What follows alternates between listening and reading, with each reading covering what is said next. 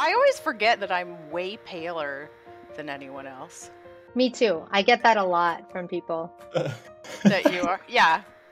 Hi, I'm Janae from the Sharp Index, and I'm excited to sit down for our inaugural Sharp Conversations. And I'm really looking forward to this discussion because I talk to a lot of people about about healthcare IT. We have a toolkit for people who want their electronic health record to be better because across the board, people don't think they're fantastic. And you're both experts in both realms. So, can you introduce yourselves? Go for it. Okay, so I'm Subha. I am a hospitalist at Penn Medicine. I am also an informaticist and founder and CEO of CareAlign, which is really a labor of love and passion over the last 15 years, which I spun out as a company a few years ago. So, really excited to be here and talk about this really important point uh, or this really important topic. I'm Gabe Charbonneau. I'm a family practice doctor in rural Montana, but I have sort of myself taken a back seat from the building tech. Um, and I think you guys both know I've gotten into the grassroots doctors organizing. And so what my my main work now is um, in my time when I'm not practicing medicine is uh, with Medicine Forward, which is a, a, a grassroots physicians network. Um, and we're working on a project for this summer, hopefully in June, collaborating with ACP on um, really raising awareness and disrupting what's wrong with prior authorization. Love it. Oh, I love that. Yeah, that's that's what I'm up to. Well, I have a question. I yeah. I would love to hear about how you started Fight Burnout and Medicine Forward. Yes. Well, okay. Um, I I really felt this focus on okay, the system is really not working, but overall, most people inside of healthcare are good people. There's a ton of really good people trying to do good work, trying to make a positive difference. And so I, I, I just started journaling about it and I was reflecting on my own day job in family practice and um, decided that like well when you can't solve problems like in a tactical way like what if what if there was a symbolic way to like show that I have hope that I believe that people can overcome these things? And so that's where this came from. And so if you've seen the shirt um, it's essentially the rod of Asclepius the rod of medicine with the snake around it being symbolic for medicine and the people in medicine. And then a phoenix raising that out of flames below as this symbol of hope.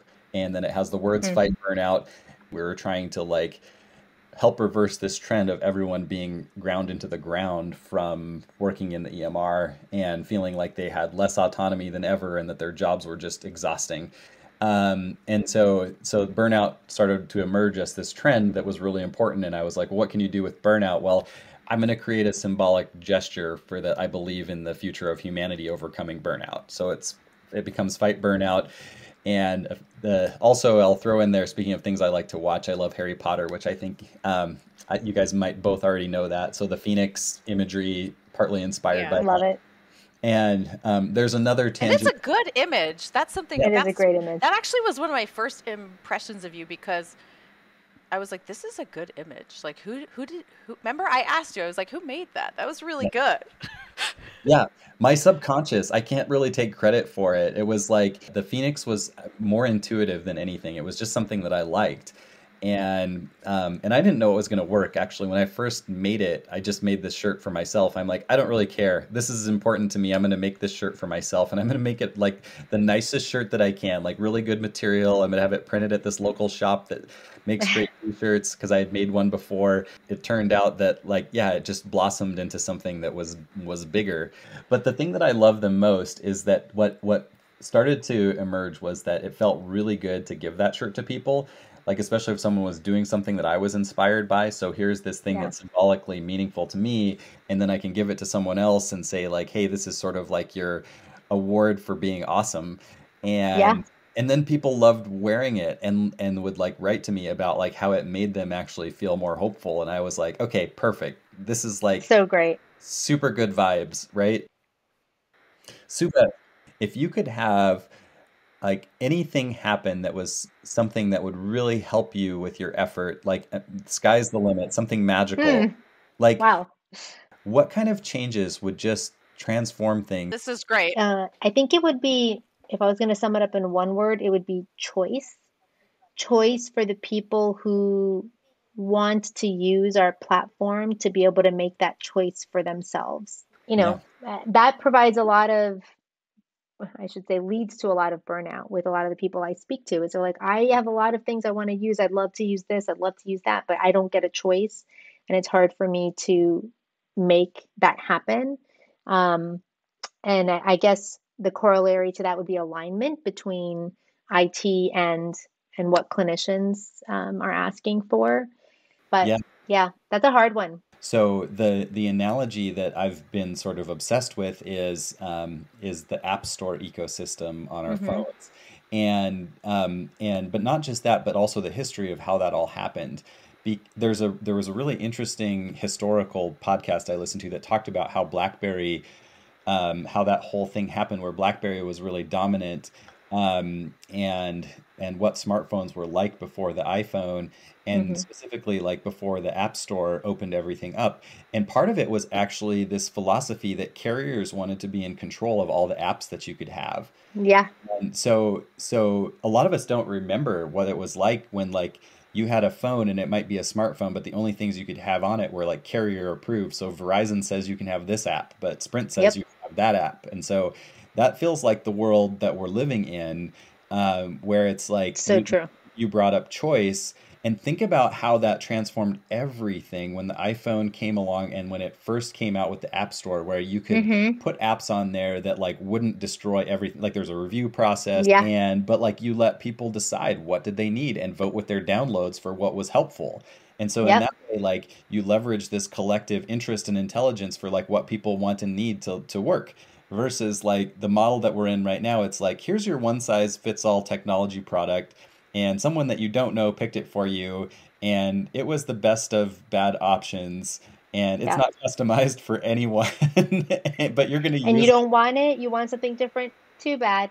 And so it's kind of like that carrier lock-in thing. interesting analogy. Taxpayers paid for that billions of dollars. Yes we did.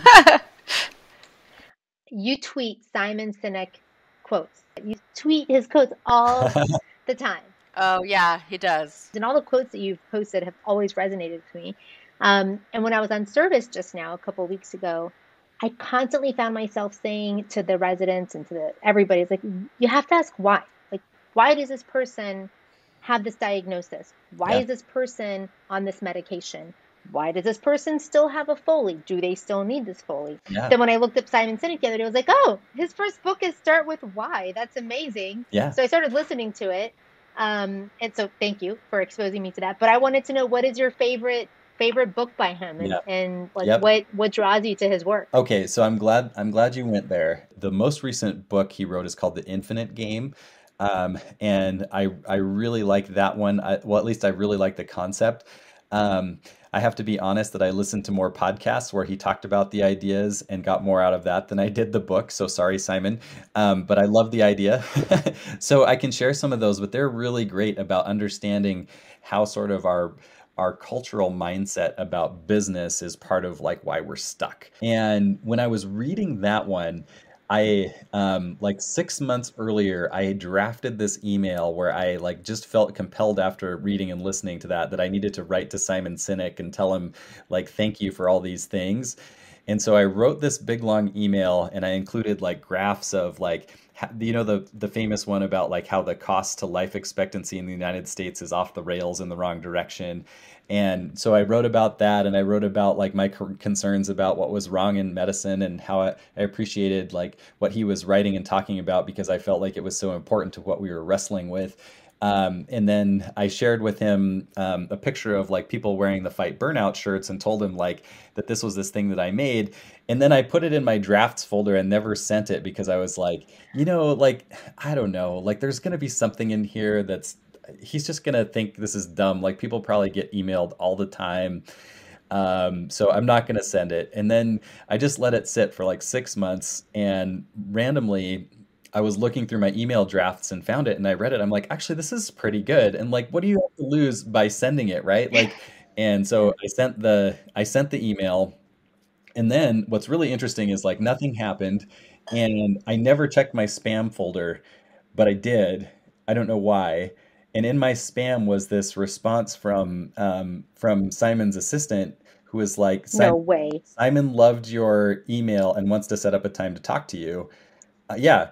So we we had this like hour long conversation, he and I.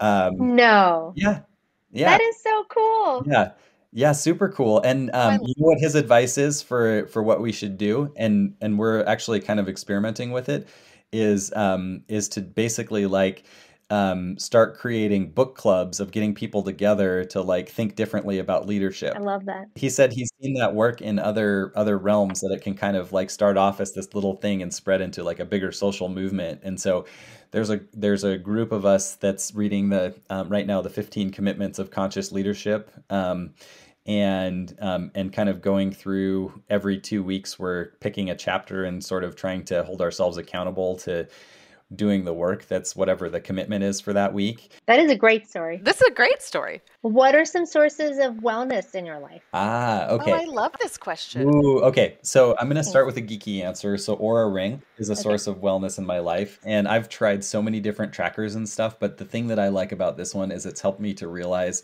like when I'm burning the candle too hot and my patterns for doing that and like when I need more recovery.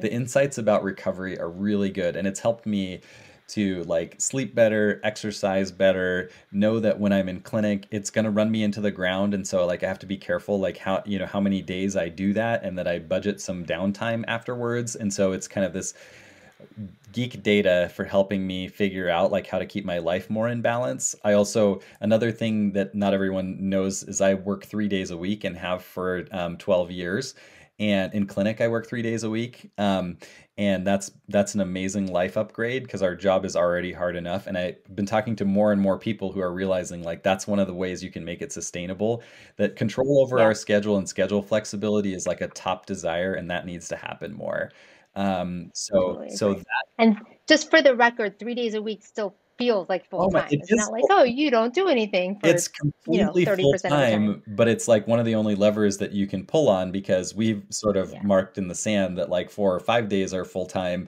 um, but with the amount of work that you do outside of seeing patients um, and the intensity of that work it is full time what a paradigm shift, right? If we could make that a standard that all of the other things that we're normally doing in the evening hours and the night hours and the weekend hours become daytime things, just like most other jobs. Yeah.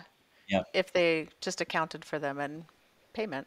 and it really actually has helped me have more space for human connection which is what i want Awesome. I'm glad that you were able to come and share your stories. yeah thanks for having me guys This was wonderful. If people want to get in touch with you or can do anything for you, what what do they need to do? So go to medicineforward.org and tell all the physicians in your life who um, want to be part of disrupting the status quo because they know that we need a better system and we need to reclaim the importance of humanity and especially the importance of trusting relationships with our patients. Um, yeah. Absolutely. I'm on there. I love that. Let's bring the joy back into medicine. We'll share that. Fantastic. Thanks, guys. All right. Have a great day. Thank you.